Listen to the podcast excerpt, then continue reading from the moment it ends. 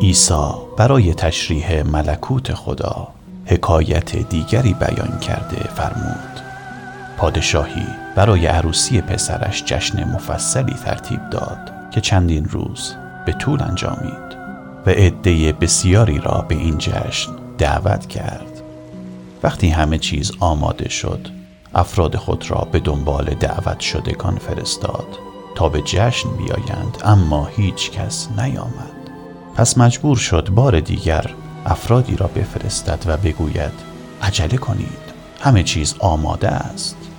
ولی مهمانان با بی‌اعتنایی پوزخندی زدند و هر یک به سر کار خود رفتند، یکی به مزرعه‌اش و دیگری به محل کسب خود.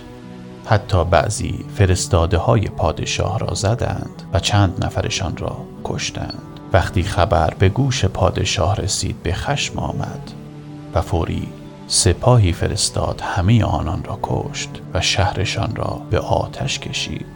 سپس به افراد خود گفت: جشن عروسی سر جای خود باقی است، اما مهمانانی که من دعوت کرده بودم لیاقت آن را نداشتند. حال به کوچه و بازار بروید و هر که را دیدید به عروسی دعوت کنید.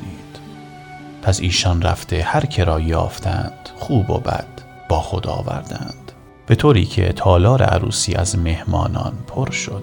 ولی وقتی پادشاه وارد شد تا به مهمانان خوش آمد گوید، متوجه شد یکی از آنان لباس مخصوص عروسی را که برایش آماده کرده بودند به تن ندارد. پادشاه از او پرسید: چرا بدون لباس عروسی به اینجا آمدی؟ ولی او جوابی نداشت بدهد. پس پادشاه دستور داد: دست و پایش را ببندید و بیرون در تاریکی رهایش کنید تا در آنجا گریه و زاری کند. پس ملاحظه می کنید که بسیاری دعوت می شوند، اما برگزیدگان کم هستند.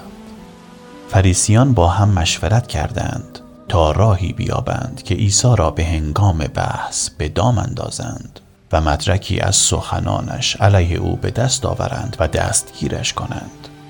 پس تصمیم گرفتند چند نفر از پیروان خود را با عده‌ای از هواداران هیرودیس پادشاه نزد عیسی فرستند و این سوال را از او کنند: استاد، می‌دانیم که شما درستکارید و هر چه می‌گویید به آن عمل می‌کنید و بدون اینکه از کسی باکی داشته باشید و یا به آن چه مردم می‌گویند توجه کنید، حقیقت را می‌گویید. حال بفرمایید، آیا باید به دولت روم باج و خراج داد یا خیر؟ عیسی که می‌دانست آنها چه نقشه‌ای در سر دارند، فرمود: ای ریاکاران، با این سؤالها می‌خواهید مرا غافلگیر کنید. یکی از سکه‌هایی را که با آن باج و خراج می‌دهید به من نشان دهید. به او سکه‌ای دادند. از ایشان پرسید: عکس و اسم چه کسی روی سکه نقش شده است؟ جواب دادند: امپراتور روم. فرمود: بسیار خوب، مال امپراتور را به امپراتور بدهید و مال خدا را به خدا. جواب عیسی ایشان را مات و مبهوت ساخت. پس او را رها کرده رفتند.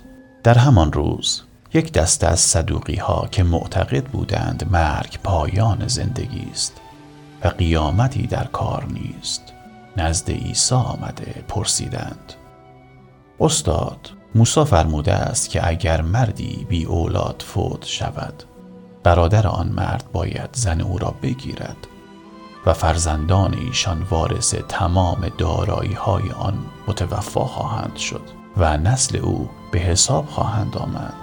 ما خانواده ای را می شناختیم که 7 برادر بودند. اولی زنی گرفت و بی اولاد فوت کرد، بنابراین همسر او زن برادر دومی شد. این یکی هم بی اولاد مرد و آن زن به عقد برادر سوم درآمد و به همین ترتیب ادامه یافت و او زن هر 7 برادر شد. در آخر آن زن نیز درگذشت. حال در روز قیامت آن زن همسر کدام یک از برادران خواهد بود، چون او در واقع زن همه ایشان بوده؟ عیسی جواب داد: سؤال شما نشان می دهد که نه از کلام خدا چیزی می دانید نه از قدرت خدا، زیرا در روز قیامت انسان‌ها دیگر ازدواج نمی‌کنند، بلکه مثل فرشتگان آسمان خواهند بود.